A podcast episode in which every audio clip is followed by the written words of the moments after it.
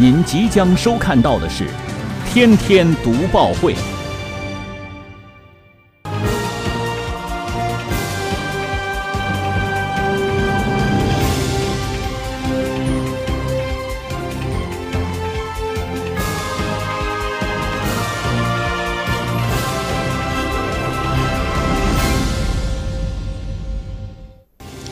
新闻有态度，最有态度的新闻。观众朋友，大家好，欢迎收看今天的《天天读报会》节目，我是李瑞。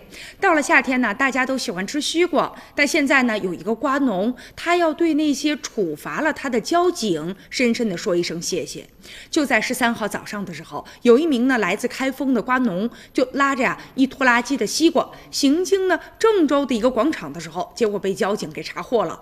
交警就发现他不仅呢是无证驾驶，而且啊这个当时又是闯了禁行了，所以交交警呢依法就对车辆进行了暂扣。但是这一车西瓜价值是四千多元，也是瓜农主要的生活来源，所以呢交警联系了一家爱心的企业，帮助他呢把西瓜全都给卖了。但是按照规定，仍然会对车辆进行暂扣，并且将瓜农带回了大队进行处理。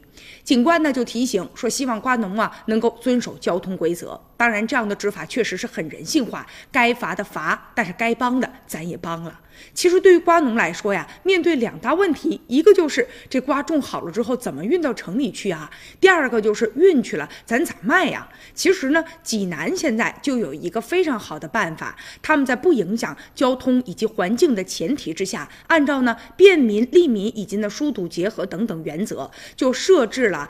夏天以及呢秋天两季西瓜临时的销售点儿，这样一来呢，瓜农可以把这些西瓜呢放在临时的销售点，就不属于呢这个占道了，也不罚款，也不没收经营工具和一些物品。所以这样一来，很多人也非常形象的把这个称作是西瓜地图啊。所以呢，有了西瓜地图，瓜农啊再也不用担惊受怕的了。所以呢，既保证了瓜农的利益，与此同时，市民咱买西瓜，这不也就是方便了吗？也节省了一些执法的成本。所以这样好的办法，其实值得效仿。